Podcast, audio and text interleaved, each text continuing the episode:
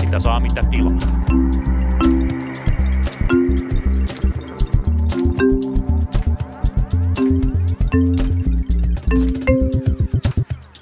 Marraskuuta maistuvaa joulukuuta teille kaikille, rakkaat punakulman kuuntelijat. Me olemme täällä taas. Minä olen Tuomas Saloniemi ja kanssani täällä on Lauri Muranen. Tervetuloa. Kiitos Tuomas. Myöhemmin lähetykseen tosiaan meidän kanssamme tulee Paperiliiton Petri Vanhala, mutta sitä ennen me täällä vähän aikaa käymme 200 läpi politiikan viikkoa. Näin me aiomme tehdä. Mitä Lauri politiikan viikkoon kuuluu? Me aletaan varmaan kuulostaa vähän rikkinäiseltä levyltä ja sillä aion avata pelin äh, ottamalla puheeksi Sanna Marinin ja hänen Jaha. julkisen imagonsa. Kyllä.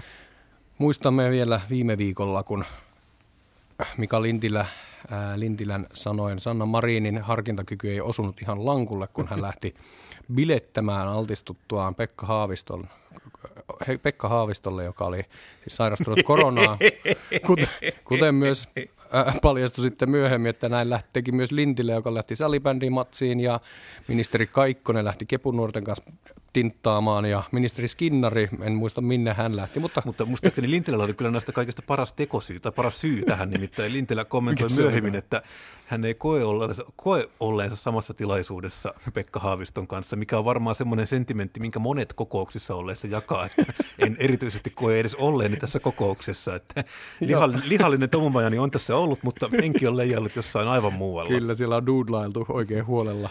Kyllä. Mä, mulle tulee mieleen ne selitykset ala-asteelta, että minkä tak- miksi teit se tai mitä, mitä tässä oikein tapahtui. Niin en koe, kokenut tehneeni sitä, mutta oli miten oli, ei osunut sekään sitten ihan lankulle. Mutta tilanne eskaloituu, eikö Eh, tilanne, tilanne eskaloituu.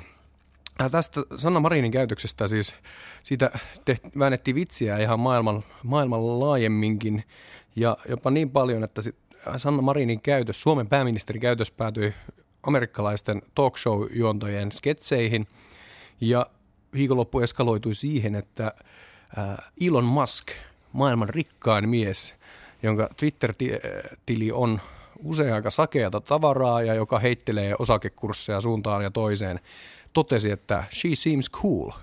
Eli Sanna Marin vaikuttaa viileältä, johon Sam, Sanna Marini sitten osuvasti, osuvasti totesi, että myös Suomi on cool. Tervetuloa käymään.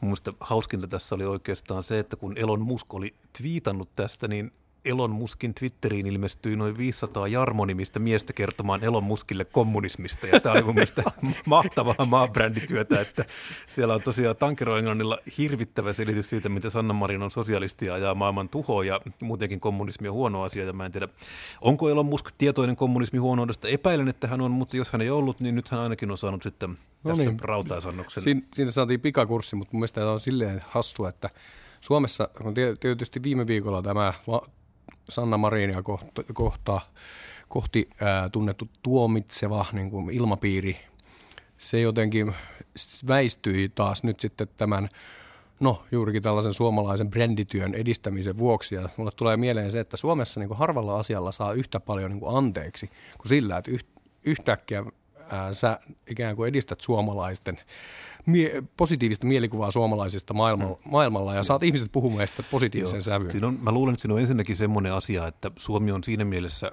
kuitenkin maailman yhteiskunnista vähän poikkeus, että täällä tosiaan yöelämässä Helsingin keskustassa ihan tavallisella klubilla, minne voi kuka tahansa keravalainen mennä, saattaa nähdä Suomen pääministerin. Hän on siellä klubbaamassa ihan tavallisten ihmisten kesken. Ja tämä on itse asiassa maailmalla aika poikkeuksellista. Joo, ihan Ei näin tehdä edes Ruotsissa. Siellä, on ihan, niin kuin, siellä pyydetään ihan omissa piireissään. Että se on tavallaan se sosiaalinen lokerointi ja hierarkia on paljon paljon isompi. Ja mä luulen, että tämä on yksi semmoinen, mikä näitä ulkomaisia ihmisiä sitten jonkun verran tässä tarinassa tavallaan niin kuin kiehtoo, on siis juuri tämmöinen niin kuin tietty läheisyys ja tämmöinen niin kuin lähestyttävyys, että on valokuvia niin kuin seiskassa siitä, kun Sanna Marin on koronapullo kädessä niin kuin tanssilattialla. Tämä tämmöistä ei tapahdu kauhean monessa muussa paikassa. Joo, Tämä on toi- se, mikä siinä on se kiinnostavin pointti varmaankin. Joo, toi on ihan, ihan totta. Mutta myöhemmin tosiaan korona on edelleen keskuudessamme, tämä Omron-virus pyörii täällä. Se oli hauska, hauska katsoa Krista Kiurua, jonka suosio heittelee aina koronavirustilanteen ja haastatteluiden mukaan, mutta Krista Kiuru oli tosiaan ollut pari päivää sitten A-studiossa ja ollut siellä jämäkkänä, jonka seurauksena itse asiassa saman tien kaikki ne ihmiset, jotka olivat noin viikkoa aikaisemmin kertoneet, että koronakriisihoito on tuulia, joilla olivatkin yhtä, yhtä, yhtä, yhtä, yhtäkkisesti sitä mieltä, että nyt meillä on jämäkkä nainen peräsimessä. Ja nyt tilanne on taas aivan menossa toiseen suuntaan, vaikka faktisesti mikään ei ollut muuttunut, mutta tämä on hyvä esimerkki siitä, että tämä on kuitenkin ennen kaikkea psykologiaa ja vasta toiseksi epidemiologiaa. Oli, hä, oli hämmentävää tosiaan seurata tätä ihmisten kommentointia. Krista Kiurua ei, ei ole, Krista Kiuru ei ole erityisen paljon näitä suosio-osoituksia viime kuukausina tai viime aikoina kerännyt. Ja nyt, nyt oliko se Jari Sarasvuon twiitti, sanoiko hän jopa näin, että boss lady, Krista Kiuru. Jotain, jotain tämmöistä, jotain, Krista Kiuru on niin kuin, boss. Jotain Joo. nokkelaa, Kiuru, Kiuru on boss, ja mietin, että mitähän, mitähän heikeläisten aamumuroihin on laitettu, mutta jatkakaa samaa mallia. Niin, ja siis, mutta tosiaan tilanteet, tilanteet vaihtelee. Nyt meidän pitää vaan toivoa, että tämä verenpainemittarin kuulonen virusmuunnos saadaan jotenkin hoidettua. Katsotaan, miten käy. Vielä yksi asia, mistä haluaisin puhua kanssasi ennen kuin Vanhalan Pete tulee studioon ja puhutaan vähän paperiliitosta ja työmarkkinatilanteesta, niin mä haluaisin puhua sun kanssa Timo Harakasta. Oho, anna palaa. Ja Harakka on totta kai ministeri, joka ei ole erityisen näkyvä nyt viime aikoina ollut, johtuu toki siitä, että korona vie aika lailla kaiken hapen ja tosiaan SDP-ministereistä varmaan näkyvimmät on tosiaan Krista Kiuru ja Sanna Marin. Mutta kävi sillä tavalla, että ministeri Harakka oli vuosia sitten rekisteröinyt verkko-osoitteen meta.fi. Aivan, joo. Kyllä. Tämä oli jollekin hänen ilmeisesti kustantamolleen rekisteröity aputoiminimi, jonka hän oli sitten ottanut käyttöönsä, mutta ilmeisesti koskaan ikinä sit mitään sisältöä sinne ei ollut laitettu. Ja hän ei tehnyt sitä aikanaan siis niin rahanteko mielessä. No varmaan siis sillä tavalla, että oli tosiaan kirjakustantamon aputoiminimi, mutta... Niin mutta ei tiennyt, että Facebook muuttaa ei, nimensä Metaksi. Sitten nimenomaan kävi tällä tavalla, että Facebook vaihtoi nimensä Metaksi, ja sitten Facebookilla totta kai tuli hirvittävä kiire ostaa maailman kaikki meta-nimiset verkko-osoitteet, eli meta.com, .fi, .sc, .ee, Facebook on näitä kaikkia sitten ostanut. Näillä on totta kai hinta. Nämä on tämmöiset, jos Facebookin kaltainen megakorporaatio haluaa sulta ostaa domain-nimen, niin siihen kannattaa laittaa laskuun aika monta nollaa. Ja me ei tiedetä, mitä Timo Harakka on tämän asian tehnyt, mutta myöhemmin tiedottivat sitten valtioneuvostosta, että ranskalainen asianajotoimisto on ostanut Timo Harakalta NDAn suojaamalla summalla tämän verkkotunnuksen meta.fi. Ja tämä on ongelmallista. Okei, miksi? He, mä, mä en vieläkään ymmärrä, miksi se on ongelma. No ylipäätään se, että meillä on aika tarkat nämä avoimuus ja riippuvuus ja kaikenlaiset niin kuin taloudelliset sidonnaisuudet, säädökset siitä, miten ne pitää ilmoittaa. Ja ministereiden pitää nämä tosiaan ennen ennen kuin he astuvat virkaansa, niin kertoo, ja sitten myös muistaakseni vuosittain vielä kertoo, että ihan lähtien siitä, että paljonko heillä on osakesalkussa osakkeita, paljonko heillä on asuntolainaa, paljonko heillä on sitä tätä tuota.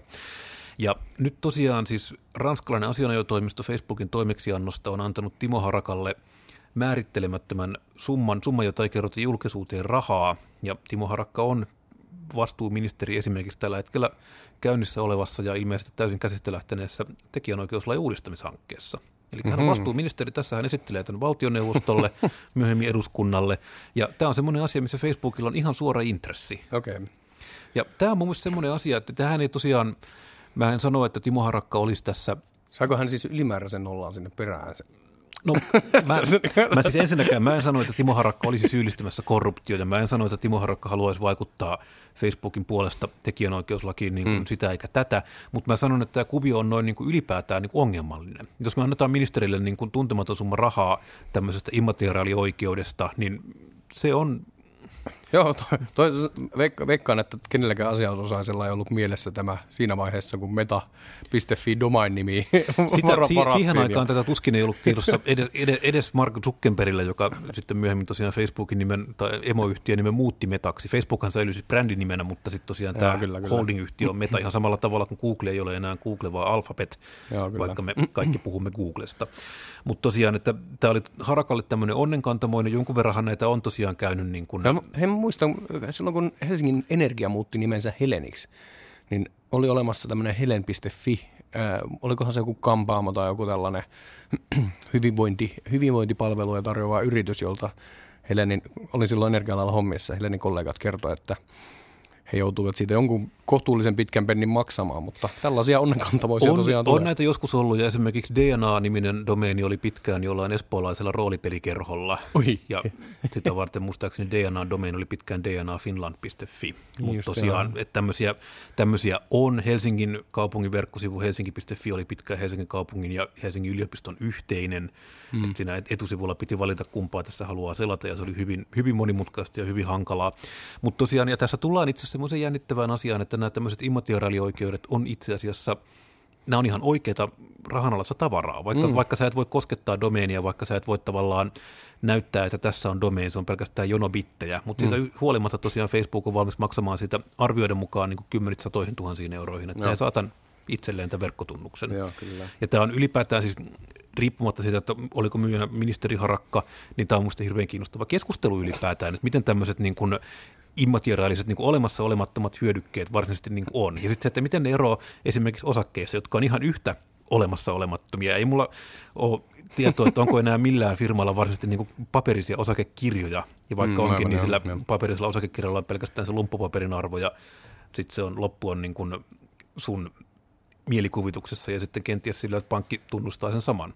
Mutta yhtä kaikki. Tämä on mun mielestä jännittävä kysymys. Ja tosiaan mä toivoisin, että ministeri Harakka nyt sanoo tälle ranskalaiselle lakiasian toimistolle, että nyt tämä NDA joudutaan peruuttamaan ja tämä nyt sitten niin kuin kerrotaan julkisuuteen, että paljonko tämä kauppasumma oli ja tästä tosiaan niin kuin tehdään ihan normaali sidonnaisuusilmoitus. Niin just joo. Mutta tämä tosiaan politiikan viikosta ihan hirveästi ei tapahdu, koska kuljemme kohti joulua täällä Teamsin hajuisessa arjessamme, mutta aivan kohta meille tulee tosiaan Paperiliiton puheenjohtaja Petri Vanhala tänne. Näin niin on. Kuunnellaan, mitä Petrillä on kerrottavaa, koska työmarkkinatilanne on suorastaan kutkuttava. Kyllä, kiihtyy vaan.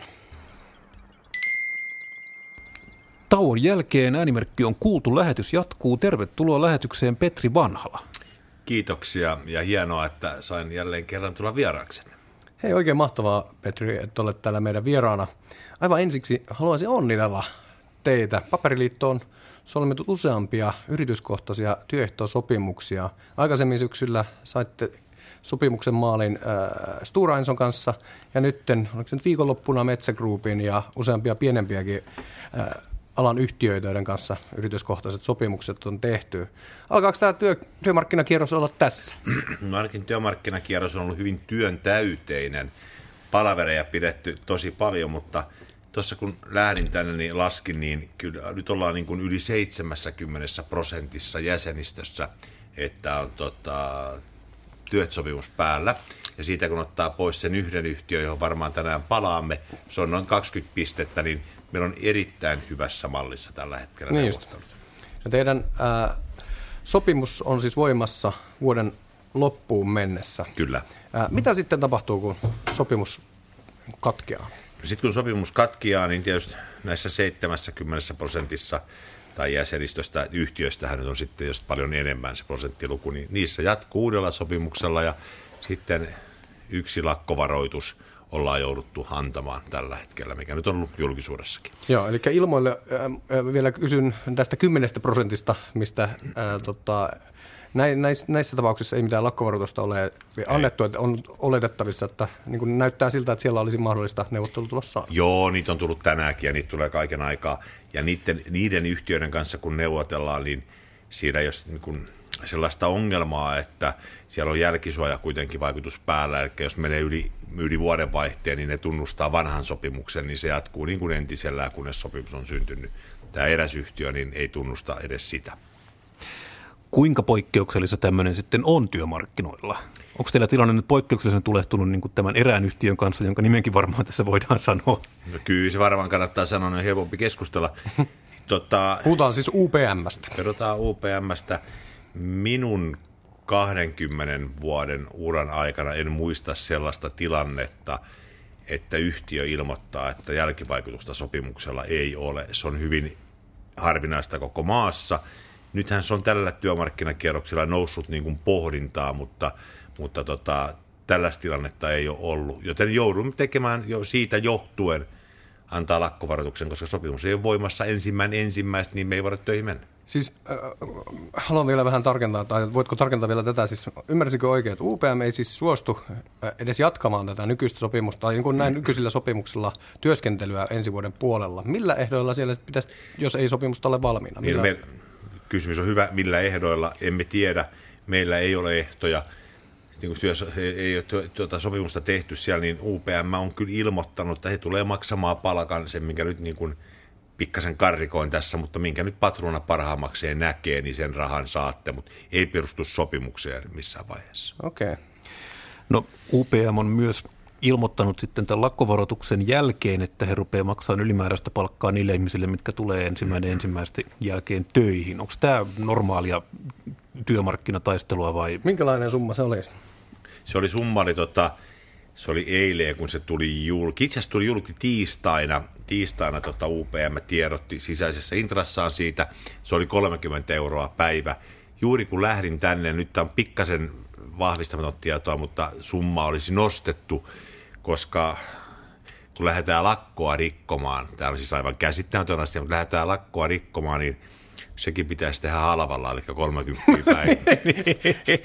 niin, oliko, oliko tälle tarjoukselle sitten naurettu, että tälläkö hinnalla meidän pitäisi lähteä? No joo, kyllä se, se on, sehän on, herättää paljon vihastusta, totta kai yleensä tuollainen menettely, en, en tiedä missä onko tällaista ollut, mutta ei se hyvä asia ole, ei missään tapauksessa. No miten paperiliitto reagoi tähän sitten? No eihän me tota mitään siinä, me mennään – ilmoitusten mukaan ja ensimmäinen ensimmäistä meidän tehtaalla ei sitten ihmisiä töissä ole. Okei. Mistä, kuinka paljon isosta määrästä ihmisiä puhutaan ja onko tämä joku tietyt tehtaat vai koko toimiala vai miten tämä homma nyt menee? Tar- Tämähän on muuttunut tämä tilanne nyt sitten. Joo. UPM-tarkkaluku on 2232. ja tota, kaikki UPM-tehtaat, mitä Suomessa on, niin on tämän lakkovaroituksen piirissä. No mitä, mitä muuta sitten, onko muut liitot mahdollisesti antamassa tukitoimenpiteitä tai vauhdituslakkoja, onko tämmöisiä tulossa? No tota, tänään, tänään näkyy olevan mediassa kun näkyvän, että käytiin keskustelua, käyty keskustelua tietysti AKT kanssa siitä asiasta, että jos tulee tarvetta, niin mikä on tavara niin kuin liiku, nimenomaan UPM-tavara ja sitten on tota, rautatielaisten kanssa käyty keskustelua, mutta nämä on hyvin alustavia, että kyllä meillä on sellainen tavoite, aina nämä tappelut pitäisi niin itse pystyy tappelemaan, mutta jos tarvetta tulee, tähän herättää yhteiskunnassa niin paljon pahennusta tällainen, tällainen 30 euron maksaminen ja sitten vielä sen päälle, niin te olette tässä kaikki, niin UPM rekrytoi myös rikkureita ihan virallisesti hakee tehdaspaikkakunnilta, että löytäisi ihmisiä sitten töihin, niin voin, voin todeta, että ei tule päättymään hyvin tämä tarina. No, toi kyllä kuulostaa aika käveltä, mutta mennään vielä vähän tähän näihin taustoihin. Pystytkö vähän avaamaan, että mikä, mistä se johtuu, että tilanne on päätynyt näin niin kuin vaikeaksi? Upea, ymmärtääkseni UPM haluaisi tehdä ikään kuin yksikkökohtaisia työehtosopimuksia, niin kuin tehdaskohtaisia. Onko, sen, onko näin? Joo. Ja ää, te ette ole siihen suostunut, mutta äh, sitten esimerkiksi just Tuura Enso tai Metsä Group, onko nämä sopimukset ollut kuitenkin yrityskohtaisia, ei yksikkökohtaisia? Joo, tämä tilanne on siitä, siitä niin kuin erikoinen, että kaikki muut ovat tehneet tällaisen yksikkökohtaisen niin kuin yhtiö, yhtiö- ja paperiton välisen sopimuksen. UPM haluaa viisi sopimusta. No joo, eihän sekään nyt ole maailman kaatavin homma, jos aletaan sitten tekemään viittä sopimusta, mutta kysymyshän kuuluukin, mitä sopimus pitää sisällään. Ja se, mitä se pitää sisällään – on se suurin ongelma. Ja UPM ei suostu keskusteluun, että tehdäänkö tämän vanhan sopimuksen pohjalta viisi, vaan se revitään ja sitten teillä annetaan uusi, uusi nippu papereita. Ja se nippu, ystävät hyvät, niin se ei ole kovinkaan paksu. Ilman sisällysluetteloa ja liitteitä, niin se on kuusi sivua. Siinä on työehtosopimus. Aivan, mutta UPM siis kuitenkin vetoaa siihen heidän kilpailukykyynsä tässä ö, omassa logiikassaan. Niin onko niin, että Stora Ensossa ja Metsägruupissa ei ymmärretä oman kilpailukyvyn päälle vai onko tässä jotain, niin kuin, kenties jotain muuta taustalla? No tämähän ei tota, että UPM jäi nyt niin kuin viimeiseksi tässä, niin sehän ei ole meille kellekään yllätys, ei myöskään UPMlle. Että onhan ne tähän valmistautuneet erittäin hyvin ja suunnitelleet niin kuin asiaa niin kuin heidän silmistään niin kuin jotenkin loogisesti, 2020, kun tämä päätös tapahtuu, että yhtiöt tekevät näitä yhtiökohtaisia sopimuksia, niin tiedettiin silloin jo, että UPM jää niin kuin viimeiseksi. Se, että olisiko nämä muut yhtiöt sitten jotenkin niin kuin huonompia tai tyhmempiä tässä hommassa, niin hyvä kysymys, koska eihän ne nyt sitä ole.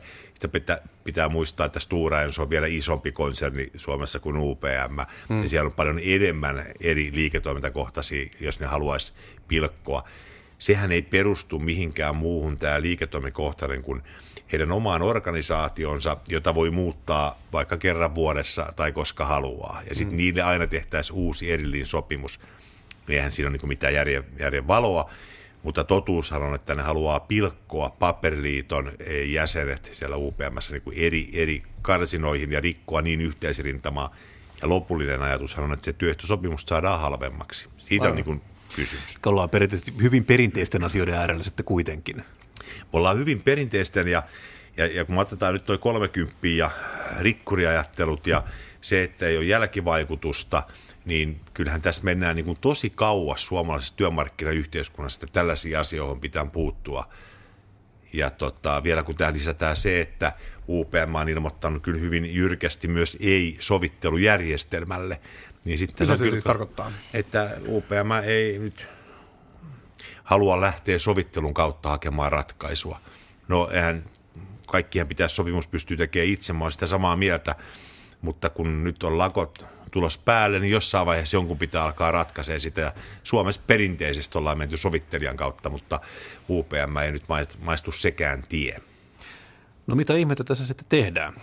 Onko tilanne patissa vai miten tästä mennään eteenpäin? No tehdään seuraava punakulma siinä tammikuun puolessa välissä kysellään, että vieläkö ollaan ja ollaan. Pattitilanne. Se on, totta, se, on, se on tosi paha se pattitilanne. Ja me ollaan tehty UPMlle myös ihan virallisia esityksiä, että tota, neuvoteltaisiin, piirreltäisiin vähän flappitaululle, että miten tämä voisi ratkassa, mitä me keksittäisiin, koska sopimushan pitää saada aikaa. Meillähän maksetaan siitä, että sopimuksia syntyy, mutta se UPM on kieltäytynyt kaikista niistä tarjouksista.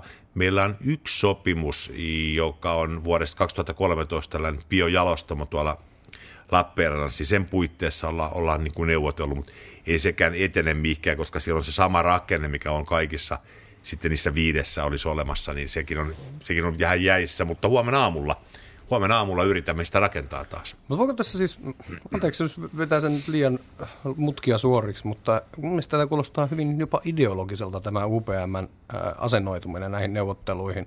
Että siellä ei tämä, tämä kilpailukyky ja tämmöiset perinteiset asiat, mistä tässä kuitenkin pitäisi olla keskustelemassa, ne on jäänyt jonnekin kauas, kauas taakse ja nyt ollaan vaan niin hampaat irvessä menossa kunnon konfliktia kohti. Mielestäni vähän surullisen kuulostaa. Hyvin erikoinen tulkinta, että ideologista. Se on nimenomaan sitä, että Lauri, kyllä ihan, ihan, ihan hermoilla. Jos ajatellaan, että UPM toimitusjohtaja on kiertänyt kaikki tehtaat läpi, mikä sinänsä on hyvä, koska onhan nyt UPM, on, täytyy sanoa tähän, että erittäin hyvin hoidettu yhtiö noin taloudellisessa mielessä, niin UPM toimitusjohtaja on kiertänyt tehtaat läpi ja antanut omia katsauksia siellä ja aika suoraan sanonut, että jos ei tämä malli maistu, niin on riski myös tehtaan sulkemisessa. Tämä on niin kuin siitä mielenkiintoinen kulma, että pitäisikö tollainen olla sitten jo pörssitiedotteen paikka, että eikö sijoittajien pitäisi tietää, että jos ei sopimus synny, niin tehta, tehdasta voi uhkaa sulkeminen. Tähän mä toivoisin, että tähän jotkut muutkin journalistit kuin te voisi niin kuin puuttua, että mitä tällaiset lausunnot niin kuin merkitsee. Kovempaa uhkausta musta ei voi antaa enää työntekijälle, että jos te ette hyväksy näitä ehtoja, teitä uhkaa tehtaan sulkeminen. Eli tässä tosiaan nyt niin kuin ajetaan päin seinää ihan niin kuin tarkoituksella. No, ja, ja seinästä läpikin niin. vielä ja pitkään. Mutta he, vielä tästä niin kuin taas kerran kiinnostaa elinkeinopolitiikan ammattilaisena, kiinnostaa tämä upeamman kilpailukyky. Tämänhetkinen markkinatilanne, tilanne, me puhuttiin siitä aikaisemmin syksyllä, kun se oli meidän vieraana, ei ole kuitenkaan huono. Siis Todella hyvä. Tavaraa, tavaraa menisi kaupaksi Todella enemmän hyvä. kuin pystyy ehtii tuottamaan, niin, niin mietin vaan sitä, että jos tässä nyt saa, saisikin UPM edullisemman sopimuksen kuin vaikka muut kilpailijat, mutta jos se vaatii sen, että siellä on kolme viikkoa tai usean pidemmänkin ajan niin kuin piiput kylmänä, niin eikö sitten tule myös niin kuin perinteisesti tappiota yhtiölle? No kyllä, ja tietysti yhtiö on, yhtiö on varmasti varautunut siihen, että tavaraa on niin kuin varastot täynnä, mutta kyllähän se on niin kuin tilanne päällä, että UPM seisoo, muut yhtiöt käy, niin kyllä ainakin mä olisin UPMn asiakkaana aika huolissani, että miten tämä on mahdollista. Sitä kautta voi tulla niin kuin turskaa jonkunkin verran. Niin, tämä on sillä kiinnostava, jos tavallaan tämä työmarkkinatilanne menee siihen, että tämä tavallaan heiluttaa perinteisesti, jos meillä on ollut tupo, niin se on niin kuin ollut kaikki tai ei mitään, tai niin kuin nämä tämmöiset niin kuin alakohtaiset, niin se on ollut kaikki tai ei mitään, mutta nyt ollaan sitten siinä tilanteessa, että nämä on sitten niin kuin tästä tulee tämmöinen niin kuin kilpailukysymys per yhtiö. Tämä on aika mielenkiintoinen, miten tämä vaikuttaa tähän dynamiikkaan. No tämä on erittäin mielenkiintoinen kulma ja paperiliittohan ei voi olla sitten taas sellainen elin, joka alkaa niin kuin edesauttaa markkinoiden toimivuutta tekemällä, halventamalla niin kuin selvästi sopimuksia kilpailijoiden välillä. Ja, ja tätä mehän ei voida ottaa taakkaamme niin kuin tällaista juttua. No nyt kaikki muut on tehty ihan järkevällä mallilla, tehty yhtiökohtaisia muutoksia sinne, huomioitu niitä, joita pitää huomioida, koska nyt tehdään yhtiökohtaisia sopimuksia, mutta sitten tämä käyttäisinkö sama sanaa vaikka tarkkailuakan oppilas, niin se saa sitten sen parhaimman todistuksen kuitenkin, kun se häiriköi, niin ei tämä nyt ihan näinkään voi mennä. Joo. Kiittämättömyys on maailman palkka. Joo, en tiedä kuinka moni UPM-hallituksen jäsen tai UPM-osakkeenomistaja tätä, tätä meidän punakulmaa säännöllisesti, säännöllisesti jokainen. kuuntelee, mutta, mutta kyllä, kyllä, jos itse olisi vaikka siellä tarkkailemassa tilannetta, niin kyllä mä kyselisin vähän johdon perään, mutta, mutta minä olen, olenkin vaan minä. Mutta hei, ker- vielä tästä, jos palataan vielä UPMstä vielä vähän taaksepäin. Ää, silloin kun vuosi sitten suurin piirtein Metsäteollisuus ry silloin ilmoitti, että he enää tee työehtosopimuksia. Lokakuussa 2020. Just näin. näin. He eivät enää tee työehtosopimuksia. Niin se, se oli tietysti iso niin kuin pommi suomalaisella työmarkkinakentällä. Mutta nyt kun on tässä vuosi näitä yrityskohtaisia sopimuksia tehty, niin oliko se niin, niin kuin, oliko iso muutos, oliko muutos iso, oliko se hankala? Unohdetaan nyt se UPM hetkeksi. Joo, joo, ja, ja pitää muistaa, että UPMn kanssakin on sopimuksia tehty ja pitää tehdä sopimus. että se, se on niin kuitenkin meidän tehtävä ja se asiasta pitää pystyä ratkaisemaan ja, ja ei, ei, ei nyt kivitetä enempää. Mutta tie on ollut tosi raskas. On 150 palaveria tai jotain tällaista ollaan niin kuin pidetty, kun ollaan tehty. Jokainen on siellä nyt yksi ihminen töissä tai, tai sitten niin kuin, niin kuin pari tuhatta ihmistä, niin neuvotteluissa vaatii. Osittain siinä on hyvää se, että okei, me ollaan niin kuin nähty ne yhtiöt silmästä että mitä se on. Ja enemmän meidän neuvottelijat on ollut ehkä konsulttina kuin TES-neuvottelijana, koska yritysten osaamistaso, ja en tarkoita, että on niin huonoja niin kuin jotenkin ihmisenä näissä asioissa, mutta niiden ei ole koskaan tarvitse neuvotella, koska se on ulkoistettu metsäteollisuus rylle. Mm. Niin tässä joutuu opettelemaan vähän puolia ja toisin maailmaa. Ja siksi me ollaan menty aika niin kuin järkevä linja nyt, että ollaan päästy pitää se pöytä aika tasaisena, koska seuraavalla kerralla varmaan yhtiöt ovat oppineet taas paljon enemmän. Mm. No sitten on tullut myös sellainkin ilmiö esille, että on pienempiä yhtiöitä, jotka ajattelee, että ei tässä ole mitään järkeä. Heidän kaikki aika menee tähän tessin rakentamiseen ja tähän, että tähän pitäisi niin kuin Se vie resursseja. Resursseja ulkoistaa. Me sanotaan, että pitäisikö teidän keksiä, että jos perustaisi vaikka metsäteollisuus ry. ja, ja tämä on saanut kyllä suosiota ja katsotaan, miten tämä sitten päättyy. Ei, mutta eikö, eikö tämä tota, yleinen työttömyyskassa tai Loimaan kassa aikanaan perustettu ikään kuin murtamaan ammattiliittoja, näin niin kuin mutkat suoraksi, niin. niin eikö tässä ole se idea, että tonne autatte organiseeraamaan neuvottelujärjestö metsäteollisuuden yrityksille. Kyllä siitä tulisi yle- yleissitova varmaan. Jäl- jännittävä tämmöinen kelt- keltainen työnantajaliitto. Ei, ei, ei. Ja kyllä sieltä tota, tässä tietysti meidän jäsenet voisivat vois, niin moittia meitä, että kyllä sieltä moni työnantaja nyt soittelee ja kysyy neuvoa, että miten tämä menee, miten ei. Ja kyllä meidän kaverit on neuvoneet niin kuin ihan asiallisesti niitä. Se keskustelu on ollut niin kuin niiden yritysten kanssa kuitenkin lähtökohtaisesti aika hyvä. hyvä. Onhan tietysti jotenkin poikkeuksia, että joutuu sitten poistuttaa salista, kun se ei ole käyttäytyminen ollut asiallista, mutta tota, lä- muuten ollut niin kuin ihan hyvää. Okei, no mutta sehän on kiva kuulla, että niin kuin, suhteet ovat olleet asialliset ja asia, hommat ei ole kuitenkin niin solmussa olleet kuin ehkä jotkut pelkäsi silloin vuosi no, Ajattelen, että 2017 lakko, tässä vaiheessa koko maa hiljaisena. Mm. Nyt te, kaikki muut yhtiöt pyörivät, tuovat rahaa Suomelle, tuovat rahaa työntekijöille ja yhteiskuntaa. On vain yksi yhtiö, joka ei pyöri. Onhan tämä ihan erilainen tilanne. Joo, kyllä. Ja mun mielestä tässä ja tietyllä tavalla myös paljastuu se, että, että tässä niin kun usein ammattiyhdistysliikettä syytetään ideologiseksi ja jotenkin niin kuin hankalaksi yhteiskunnalliseksi jarruksi, niin kyllä mun mielestä tässä nyt vähän paljastuu, että tämä kuva on ehkä monisyisempi. Niin, Olen ehkä puolueellinen sanoa, mutta niin, näin. Mutta musta mukavaa, että tavallaan ideologia on niin pöydän kaikilla puolilla, että nyt tämä on kuitenkin tavallaan tämmöinen, palataan pikkuhiljaa jollain tavalla paluu vanhaan, että nyt on ihan oikea ideologinen taistelu siitä, että miten tehdään. Ja en mä tiedä, onko se huono sitten, on se nyt silloin kukaan tietenkään lakkoa toivo, mutta nyt on ainakin silloin kaikkien kortit pöydällä. No näin, näin, näin se on. Aikoinaan Metsäteollisuus ryn toimitusjohtaja Arto Tähtinen 2005 totesi, että on tämä yhteiskunta mennyt erityiseksi, erilaiseksi, kun toinen sanoo, että on työväen presidentti ja toinen sanoo, että on koko kansan presidentti ja sehän on pelkkää valehtelu. Okei, ennen kuin lopetetaan, niin täytyy kysyä, että mitä tässä nyt sitten seuraavaksi tapahtuu?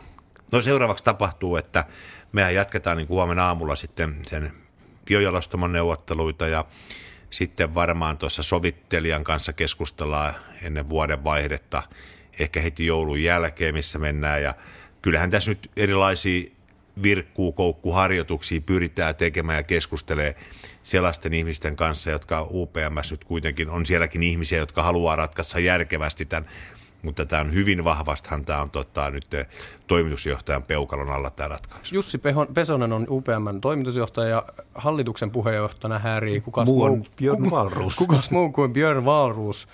Ja olen itse lukenut tuossa vuosi sitten Björnin uusimman, tai en tiedä onko se enää uusi, mutta kirjan, jos, oliko se, että kuinka tässä näin kävikään. Ja siinä hän niin kuin aika tiukasti paaluttaa omaa, no suoraan sanoen ideologiaansa siitä, että minkälaiseen suuntaan suomalaista yhteiskuntaa tulisi viedä. Ja kun sekä Pesonen että Valruus on ikään kuin tässä uran, työuransa ehtoo puolella, vaikka varmasti julkisina keskustelijoina säilyy vielä hamaan tappiasti, mutta mulle tulee tässä mieleen, että tässä on nyt tällaista niin kuin vanhojen herrojen joutsenlaulun paikka, että se yritetään sitten vetää ihan niin kuin täysillä päätyyn ja katsoa mitä käy. No, voisi todeta, että vält- tältä ajatukselta ei voi välttyä, että kyllähän tällainenkin tulee mieleen, mutta kyllä mä ajattelen, että 2021 ja haetaan lakomurtoa, haetaan rikkurityövoimaa, työmiehelle sanotaan, että jos et hyväksy tätä, niin sun työpaikka sammuu, niin jos tämä on sitten se muisto, minkä herrat haluaa jättää itsestään, niin olisi kannattaa jättää sitten tekemättä. Kyllä. Kieltämättä. Tähän, kylmäävää tekstiä. Tähän on, tämä on kylmäävää tekstiä. Tähän on hyvä lopettaa. Vielä ensi viikolla me palaamme korviinne kertaalleen. Sitten me pidämme pienen joulutauon ja sitten me katsomme, mitä me uuden vuoden jälkeen teemme. Mukavaa, kun pääsit tänne paikalle Petri Vanhala Paperiliitosta. Mukavaa, kun pääsit tänne paikalle Lauri Muranen yläkerrasta ja minä olen Tuomas Saloniemi. Tämä oli Punakulma. Jos pidit meistä, kerro sitä kaverille. Jos vihasit meitä, hauku meidät kaverille. Meidät löytää Apple Podcastseista, Spotifysta, Facebookista ja käsittääkseni, en tiedä löytääkö Twitteristä. Mä en ole Twitterissä. On, kyllä siellä Twitterissä. Älkää aina. menkö Twitteriin, se on kamala paikka. Ei muuta kuin hauskaa loppuviikkoa. Hei vaan. Hei. Moro.